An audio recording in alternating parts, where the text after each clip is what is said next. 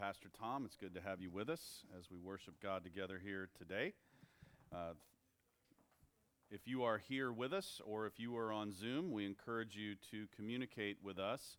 Uh, if you're here, you can fill out this piece of cardstock in your bulletin and drop it in the bucket on your way out. If you are on Zoom, you can email us through our website and uh, send us your prayer requests. We encourage you to let us know what's going on so we can be in prayer for whatever uh, needs you may have at this time.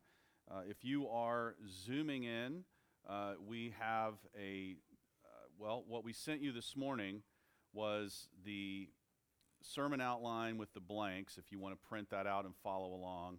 Uh, and then we also sent out the words for Away in a Manger for our little ones who will be up here on Christmas Eve to uh, sing that song in front of everyone. Yes, Piper, that's you. Um, and uh, so, encourage you if you uh, can just go over that song with your kids if you have them, and so they'll be ready. And we'll be practicing that here today in Hope for Kids. We also have a Hope for Kids lesson, which um, apparently was too large of a file to attach to the email that I sent out this morning. So, um, if you need a copy, contact Rusty. He'll be happy to send you one. All right. Um, but let's see what else is going on around here. We have our Tuesday night Zoom Bible study at 7 o'clock. We are looking at the stories of Christmas in the Gospels right now, and that'll be this Tuesday and then the following Tuesday, and then we will take a break until the new year. But that's Tuesday night at 7. Encourage you to zoom in for that. And we are going caroling this Friday night. At, uh, we'll meet here at 6, I think it is. Confirm, confirm, yes. Meet here at 6, and then we will walk over to uh, the parking lot at the community center over by in the Sienna neighborhood, and we will all theoretically get in the back of Jimmy's flatbed trailer on some hay bales and we're gonna he's gonna drag us to the back of the neighborhood and we're gonna kind of take the take hope on tour in the back of the sienna neighborhood i think is how we're gonna do it um, so there'll be some some riding along, some singing, some hot chocolate and wassail or apple cider or something like that. But we're going to just try to do some old-fashioned Christmas caroling at the neighborhood behind us, and we'll have some flyers to hand out to folks to invite them to Hope. But uh, encourage you to come Friday night, meet here at six, and then we will make our way over uh, for the caroling after that. We have on a week from today, on the 19th in the evening, right here at 6, our women are getting together for an ornament exchange. Um, we also have, so if you're coming to that, you need to bring a wrapped ornament that's, you know, $10 ish value. And you are encouraged to bring a friend. There will be a, a little craft. Y'all will all make a Christmas ornament, I believe it is. Yes? Okay. And uh, so good, good opportunity to bring a friend and have some fellowship. Then today at 4 o'clock, our youth group is meeting here. They're going to deliver the blueprint gifts to the, to the families downtown, and then they're going to go play laser tag and have a gift exchange of their own. Uh, if you're coming to that, bring some kind of sock uh, with stuff in it. And I'll just, you know, use your imagination. All right. Um, then we have our Christmas Eve service on Friday night, December 24th. Uh, we need you to bring cookies because that's the best part. Let's be honest. Um, but that's the cookie reception will be at 5:30, and then we will start the worship service around six, and that will conclude with uh, can't. We'll have our kids singing away in a manger, and then we will conclude with silent night and candles and the whole nine yards. Should be nice. Encourage you to come for that if you can. Um, also, coming up this Saturday, uh, I think, this is all kind of coming together uh, as of very recently, but I think I will be giving an invocation at an event called Wreaths Across America. It'll be held at Fort Sam Cemetery. I will send out, I'm going to confirm, uh, one of our church members is the keynote speaker, Craig Russell from the SS American, Memorial. Um, but uh, I'll send out a link that you want if you want to sign up to be a part of that. But it's Saturday at 11 a.m. at the Fort Sam National Cemetery. They're going to lay 20 some odd thousand Christmas wreaths on tombs of soldiers. It's a beautiful day. It's a, I mean, it's a beautiful event, and it's a beautiful thing to see, and a great way to remember and appreciate those who have uh, gone before us and paid the ultimate price for our freedom. So I will send out a link uh, probably tomorrow with that information in it. You can actually sign up if you want to. You can sign up to volunteer. It's really easy. You just click a couple buttons, give them your contact information, and then you can be one of the on one of the teams that goes out and actually lays the wreaths on the on the tombs. Um, so again, I'll send out more information, but that's coming up Saturday. Uh, I think.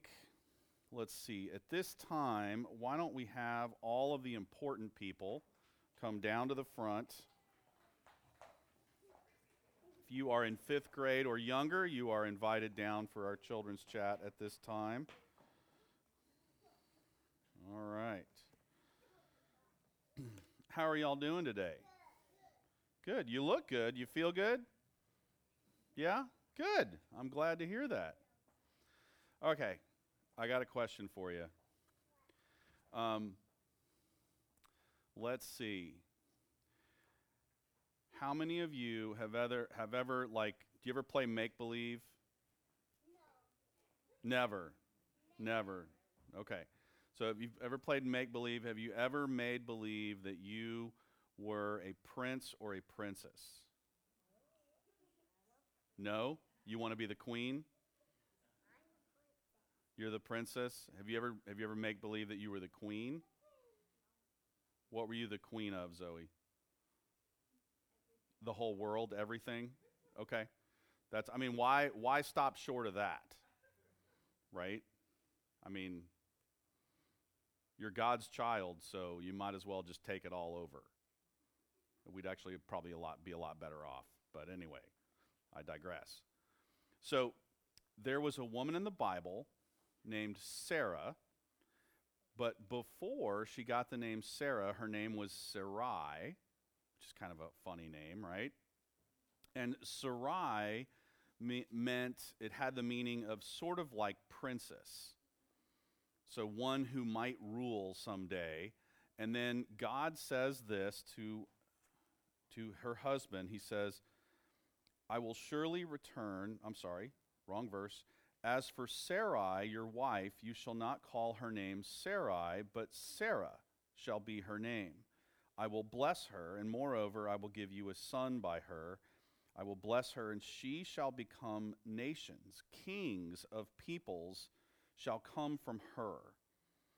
And so God made a promise. Who was Sarah's husband? Anybody know?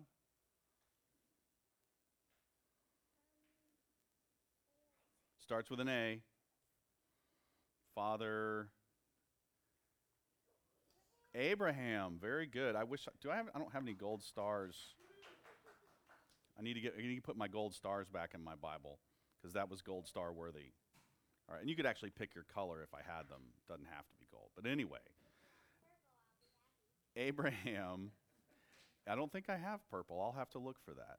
So Abraham was talking to God, and God said to Abraham, Your wife is no longer going to be called princess, but she's going to be called queen, right? Gave her kind of an upgrade. And that promise that God made to Abraham about his wife, do you know who, who Sarah gave birth to, her, who her, one of her sons was, or her only son? His name was Isaac. And then Isaac gave birth to someone named Jacob, and you know what God changed Jacob's name to? Israel. Right? And Israel is the, it's, it's the same letters that are in Sarah. I'd have to explain that, it's really complicated. But Israel means we rule with God. We are kings and queens with God. So you're not just a prince or a princess in Christ. So let me finish that line of thought. So Abraham, Isaac, Jacob. Jacob had 12 sons. One of those sons was named Judah. Judah was the father of the line of the family that would give birth to Jesus, one day, right? So Sarah becomes the mother or the grandmother or the great, great, great, great, lots of greats grandmother of Jesus because of God's promise to her. And so we, like Sarah, we're not just princes and princesses. We, in Christ, we rule together with God forever. We are not just part of his family, we're important enough that he calls us kings and queens in his family. That's pretty cool, right? God loves you, you're important to him, and he gives us his authority on this earth to be good, to love. All right? All right, let me say a prayer for you guys before you go to Hope for Kids. Dear God, thank you for your promise. Thank you for your many graces. Pick a color. Yellow, we'll call that gold. All right, turn your hand over. There you go. All right, you get a gold star for knowing Abraham. And Lord, thank you for your promise that you gave to Abraham and Sarah that you change who we are by the fact that you made your promise to us and that you include us in your family forever.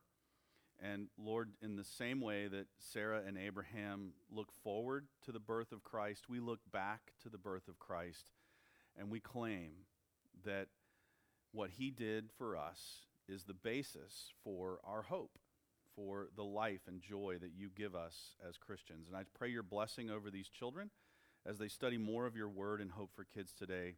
Fill them with your Holy Spirit. Lead them into a deeper understanding of your love for them through Jesus Christ. It's in his name we pray.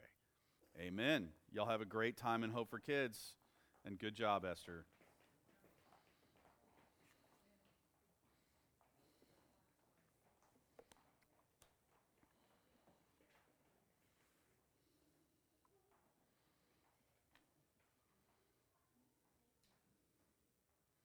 Will, how old is she? Eight? Okay. I'm very sure that I could not have come up with Sarah as, or I mean, Abraham as Sarah's husband when I was eight.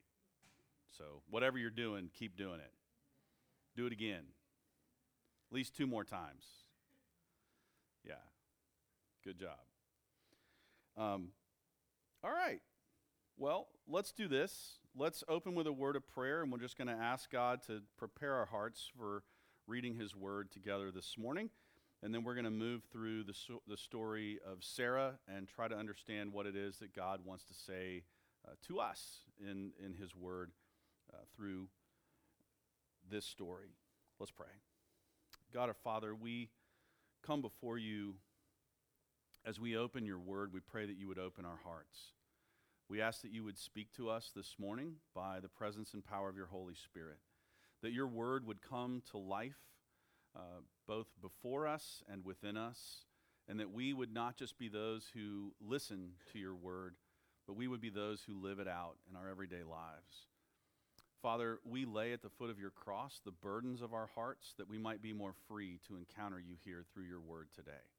We give you our sins and failures and disappointments. And we thank you for the forgiveness, mercy, and grace that are ours in Jesus Christ. We lift before you those relationships in our lives that are strained, and we pray for your peace and reconciliation where it is needed. We pause now and lift before you those whom we know and love who are sick or facing uncertain diagnoses, and we just pray your healing mercies over your people. We think of our brother Dean Morris, uh, one of our founding members, and we just pray your healing mercies over his body. We just pray that you would give his son Ryan and his mom Rita strength as they walk through this time with him. And just lift his spirits and heal him. And Lord, we lift up Yolanda Clifton as she continues to struggle with uh, post op pain, and we just pray. Uh, we lift up Lori Branson for that same request, and we just pray your healing mercies for both of them, and we just pray you would reduce their pain and restore them to full health and function soon. We also lift up Joshua Johnson and just his continued recovery from that automobile accident in July. And we just thank you for your miraculous progress over him and in him, and just pray your continued care and healing over him. And Lord, we lift up this country uh, all of our leaders in government, elected and appointed. We pray your wisdom and discernment over them and the decisions that are before them. We lift up our men and women in uniform who serve to protect and defend this Constitution under which we live and enjoy the freedoms we have as Americans. We pray that you would bless them, that you would protect them. We pray especially for those who are in harm's way, and we ask that you would return them home safely. And Lord, we lift up those who have come back from their service to our country, wounded and changed as a result of their service. And we just pray that you would pour out your healing upon them, mind, body, and soul, that you would use us to minister your grace to their hearts and their families. And Lord, we lift up your church here at Hope and around the world. We thank you for this past week with our with Pastor Miguel from our sister church in Cuba.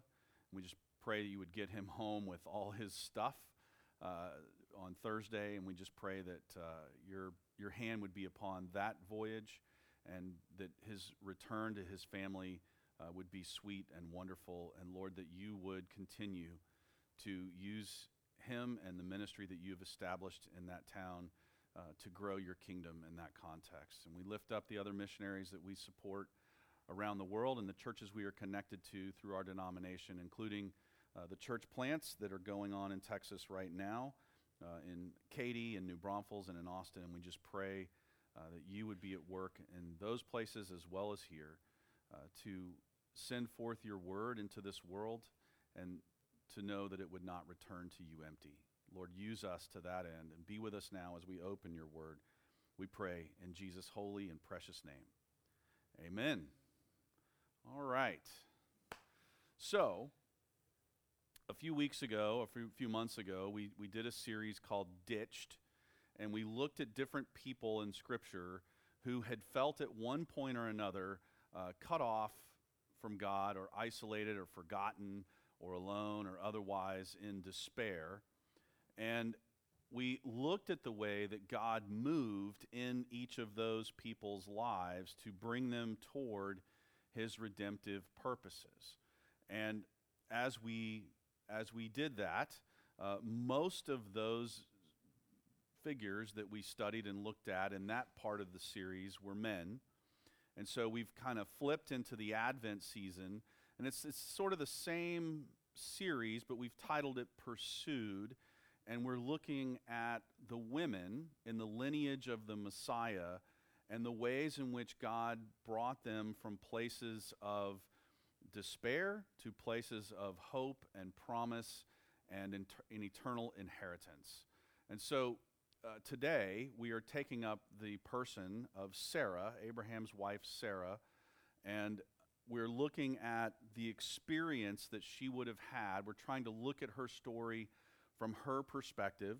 We're going to begin with a promise that God gave to her husband. And I'm going to be kind of jumping through the book of Genesis. I'll be in chapter 17, chapter 18, and chapter 21. And I'm going to try to kind of string together these passages and tell Sarah's story from her perspective. And then we will look at what it means for us. And so as we as we begin i will be in genesis chapter 17 you're welcome to follow along in your bible or on the screen behind me or in the bulletin insert uh, or um, yeah if you're at home you can use your own bible right novel concept um, but we're going to start with genesis chapter 17 i'm going to read a few verses and then um, we'll, we'll keep jumping through this as time allows from Genesis 17, beginning in verse 4. This is God speaking to Abraham. Behold, my covenant is with you, and you shall be the father of a multitude of nations. No longer shall your name be called Abram, but your name shall be Abraham, for I have made you the father of a multitude of nations. I will make you exceedingly fruitful, and I will make you into nations, and Kings shall come from you, and I will establish my covenant between me and you and your offspring after you throughout their generations for an everlasting covenant to be God to you and to your offspring after you. So that's one of the seminal points where God gives his promise to Abram and then changes his name to Abraham, that name change goes something like from, from dad to patriarch. We'll talk about that in a little while. Um, and then we're going to see God do the same thing for Sarai in, in a few verses later. I'm going to read that from Genesis, same chapter, Genesis 17, beginning in verse 15. And God said to Abraham, As for Sarai, your wife, you shall not call her name Sarai, but Sarah shall be her name. I will bless her, and moreover, I will give you a son by her. I will bless her, and she shall become nations. Kings of peoples shall come from her. And I, I should have pointed out when I gave you a little background that Sarah, you'll see this in the text in a minute. She's about 90 something at this point in her life, or 80 something. Abraham's in his 90s. Um, they're getting up there. So, this is a little bit of a ridiculous thing that God says to Abraham. And you'll see Abraham in verse 17. Then Abraham fell on his face and laughed and said to himself, Shall a child be born to a man who is a hundred years old? Shall Sarah, who is 90 years old, bear a child? The Lord said, I'm going to jump to Genesis 18, verses 10 through 15.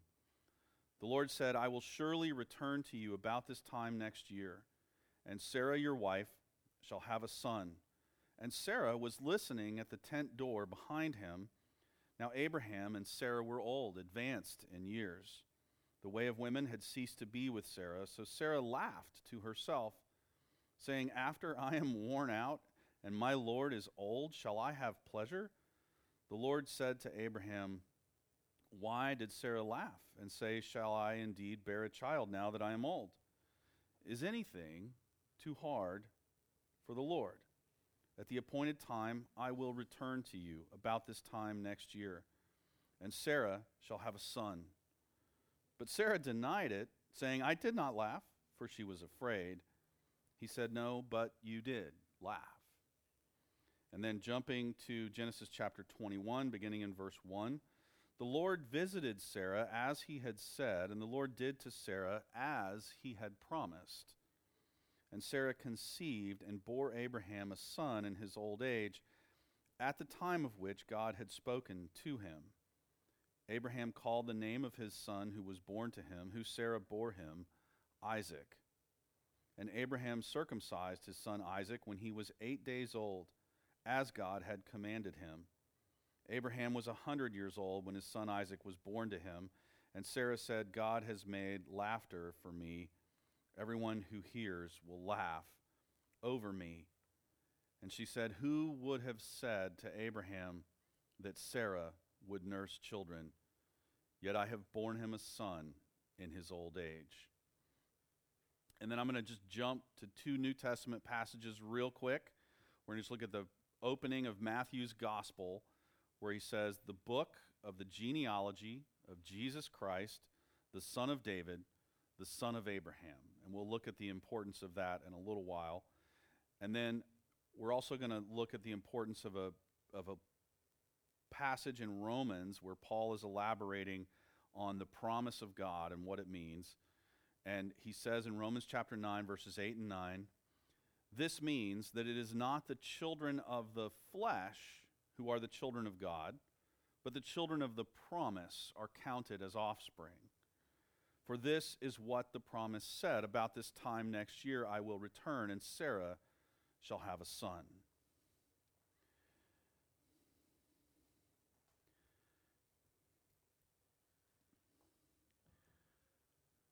So,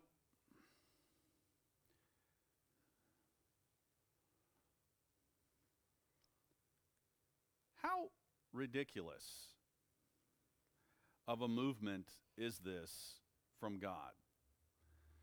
To say to this couple in their 90s, by the way, you're going to have a child, you're going to have a son. Let me try to set the stage. Abraham and Sarah had been through a lot they had left, or Abraham had left his homeland. uh, somewhere in modern day Iraq, probably, probably. And God told him to go to Palestine, to Canaan, the land of Canaan. And so he did. And he eventually gets married, and then there's famine, and he goes to Egypt in search of food, and, and then his, his situation is such that um, he and his wife don't have any kids, and it's very possible that some Egyptian could decide, hey, I'll kill him and add his wife to my harem, and we'll be good, right? And so Abraham tells a lie about Sarah being his sister, and he does this actually twice. Um, and then years go by, and years go by, and Sarah realizes, I'm not going to be able to provide a son for my husband. So Sarah, wise, caring, makes a decision to give her maidservant to her husband as one who could bear him a child and give him progeny. And so Abraham accepts the deal, at, and it was Sarah's idea. So Sarah goes to basically plan B. Plan E, plan A was we're going to get married. I'm going to provide you children. This is going to be a ancient Near Eastern family. Plan B was well that didn't work. So what can I do to give my husband descendants? Because God had promised him that he would have many descendants. And so far that wasn't working out. So Sarah's idea comes to pass. Her backup plan is put into action, and a son is born to Abraham. And then years later, God comes to Abraham and then when, within earshot of Sarah says, Sarah will be the mother of many nations, which is the same promise he had given to Abraham, right? Like Abraham was already, like, he had a son, he had this was possible now. Sarah, at this point, was an outlier. She was sitting on the sidelines of history, watching someone else provide the future generations of her husband's family. She was not part of the plan, probably feeling a bit left out maybe a little jaded about it. The Bible actually goes into some of that, uh, some of her feelings after she sees this maidservant with a son that she had been able to provide for her husband, and just the the natural um, jealousy that that would that would that would ensue from that situation. Um, painful as it all was, God finally, in His timing, shows up and speaks to both of them. And they both have the same reaction, which is exactly the reaction that, that you would have at, at, that age or any age past a certain point if someone said, Yeah, by this time you're ne- next year, you're going to be pregnant, right? Um, it's just like we know that doesn't happen. It's funny it's, it's uncomfortable to think about. It's weird. It's, it's not normal. And yet, that promise came from the mouth of God. And so, Abraham and Sarah have to figure out what they're going to do. So, I want us to look at some of the changes that take place, some of the contrasts in this passage from Abram to Abraham, from Sarai to Sarah, from not having a child to having a child, from one kind of laughter to another kind of laughter. I want us to look at those contrasts, those changes, those shifts that occur in this story. And I want you to ask yourself this question as we as we study this passage or these passages. What are the changes that God is making in your own life? What what have you laughed at as it relates to yourself and God's promises for you? And what has come to come about in your life that has made you look up and laugh in a very different way, to have joy, to have hope, to have a place. So let's just start working through some of this. And I think the first thing we all need to do as we, as we read these passages about God's promise, which he gives to Abram in the form of a covenant, um, that's just a, it's a Bible word for a, a commitment. So it's, it's a promise that comes with a commitment on God's part to fulfill what he has said. So we, you, me, each of us, we need to hear the promise of God in our own lives. We need to hear God's promise. We need to let his promise change our identity. So, this is the, the first of those changes that we see in this passage is this change from, for Sarah, this change from, from nothing, having no descendants, to everything.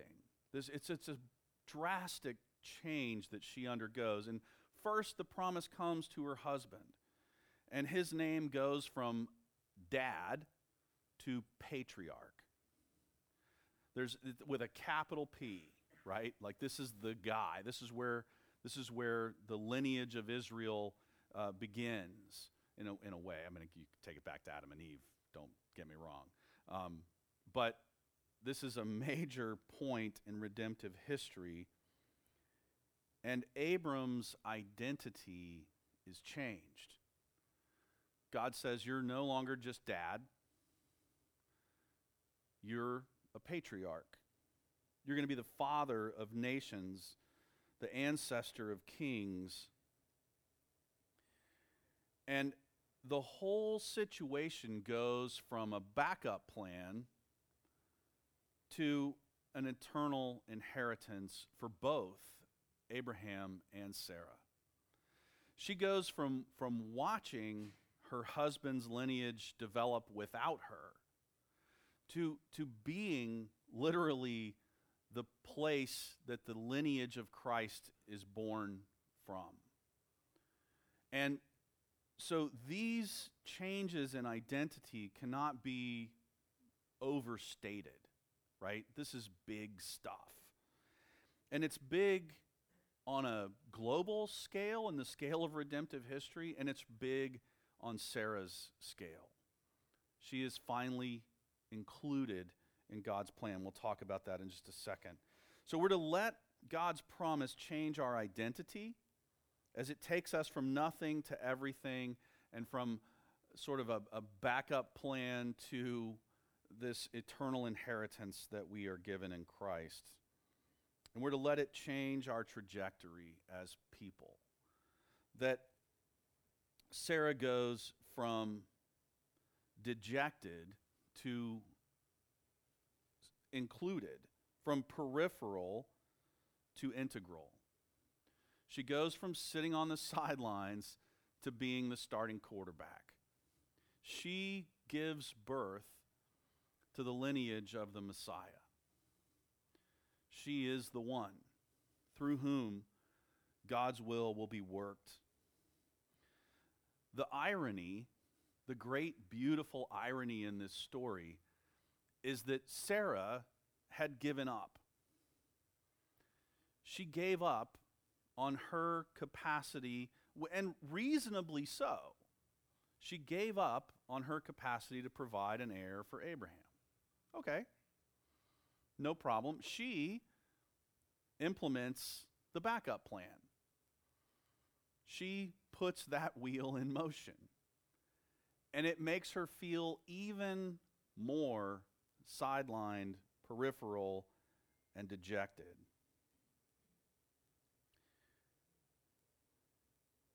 Her name change is very subtle in, in the actual letters of the Hebrew language. It's a very subtle, and even in the meaning of those words. But I think the name change is far more powerful than what just the letters, the rearranging of a couple of letters means in her name. And you see that in the text where God says, Her name, Sarah, shall be her name. I will bless her, and moreover, I will give you a son by her. I will bless her, and she shall become nations. Kings of peoples shall come from her. Again, same promise he gave to Abraham, but this time he's saying, uh, Here's what I want you to take from the name change. She's going from princess to one who rules, who gives birth to authority, who is, who is prominent in the lineage of the Messiah, one who will literally give birth to the line that will bring about the King of Kings and the Lord of Lords. And so God uses really big language to talk about this really subtle change in, in a letter in her name, as if to say, everything is changing. My promise is being fulfilled. You need to hear the promise. You need to be changed at the core of who you are. Your identity and your trajectory are going to change because you are now in God's family forever. And so, as we hear the promise, so also we must come to terms with the promise. And you see, Abraham and Sarah both have the same response to this crazy promise. This time next year, you will have a son. Sarah will have a son. Ha, ha, ha, ha. Uh, right. Um, we all we all have our issues.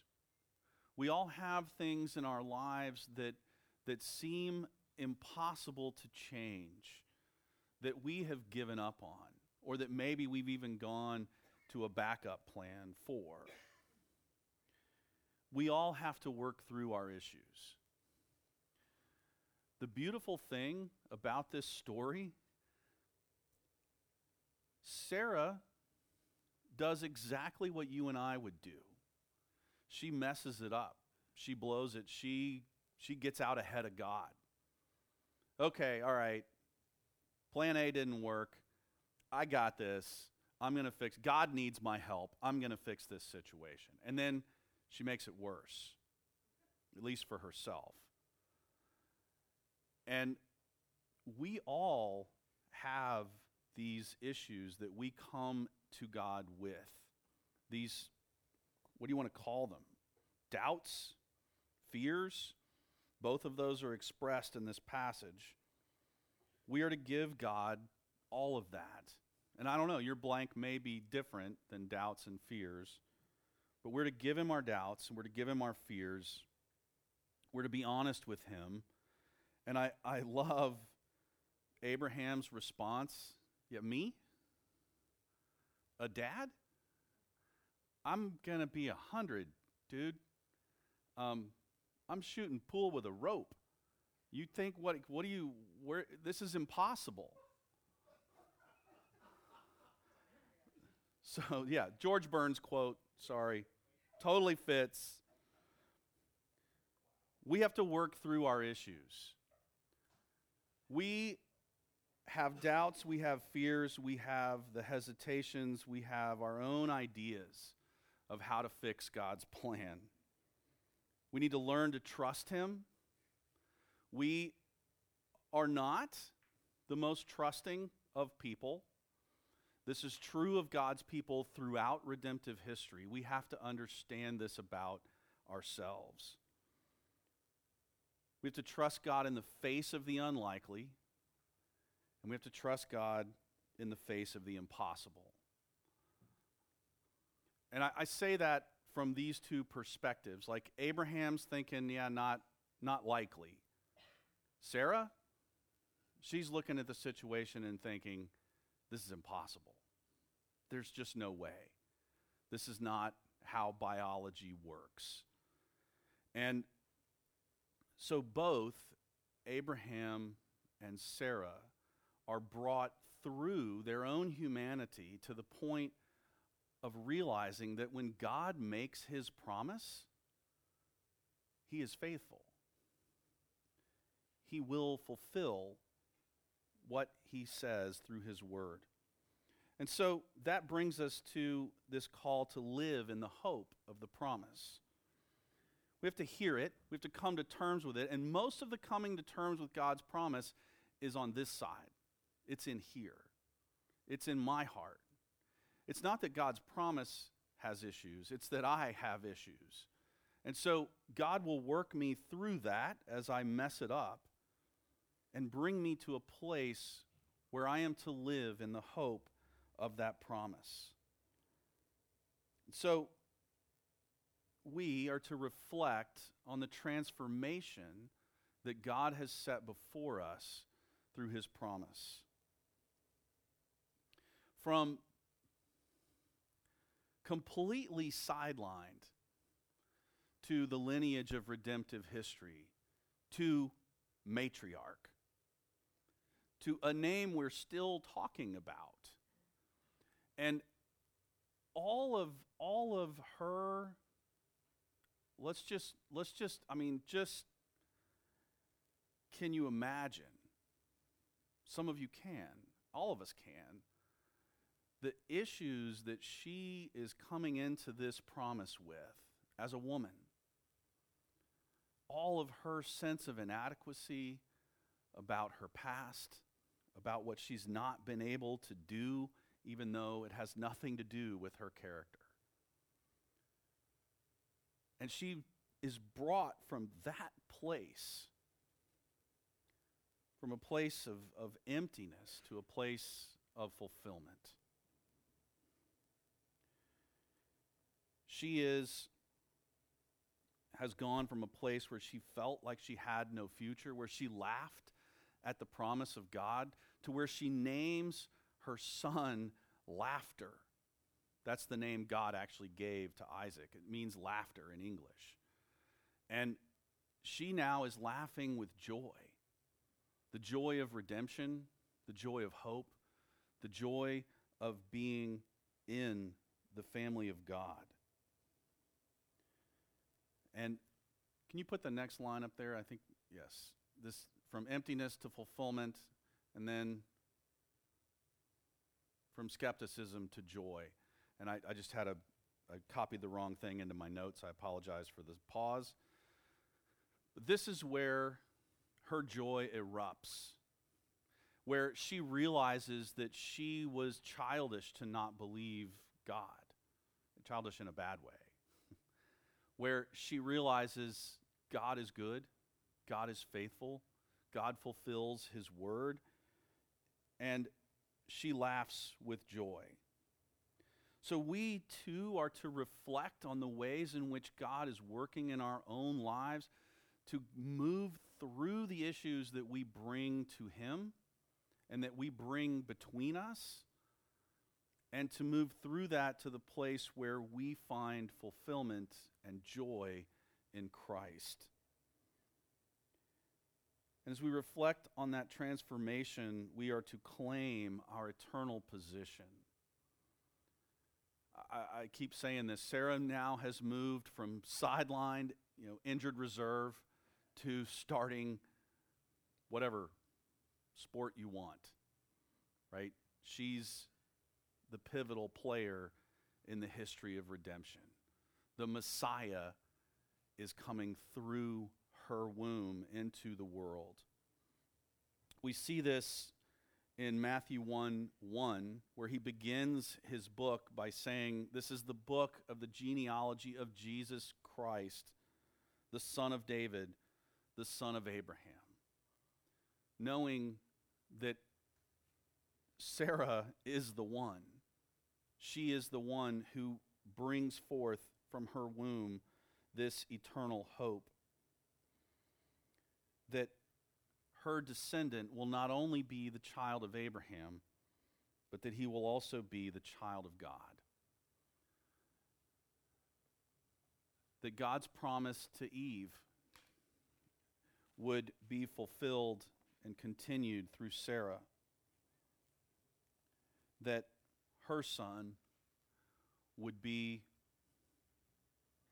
the continuation of that promise that would lead to the Messiah. I want to read to you again Romans 9, 8, and 9. And I want you to think about this. But the passage just says this means that it is not the children of the flesh that are the children of God, but the children of the promise are counted as offspring. So I think a lot of us think about our relationship with God, and we might ask a question like, How good do I need to be? What do I need to do in order to be in good standing with God? And the answer to that question is actually it's the wrong question. The, the question is what has God done to bring me into good standing with himself? And the answer to that question is the Messiah, who came through Sarah and this promise that God gave to her. And what Paul is trying to convey here is not that we need to be good religious people or that it is our genealogy that matters. Uh, he's having a discussion in the book of Romans about what is Israel? What is the people of God? Who are the chosen people of God? And what Paul, the conclusion that Paul is trying to e- explain here is that the, the chosen children of God, the people of Israel, it's not about genetics, it's not an ethnic group. That's not what this is about. God's promise to Abraham and to Sarah was that all nations ultimately would be blessed through him. That the Messiah would come into this world not for one race or ethnicity of people, but for the whole world. That all kinds of people would come into the hope of the Messiah, that would, they would come into the eternal inheritance of being in God's family. So, you, as weird as this may sound, you're not a good Christian. You're a complete Jewish person.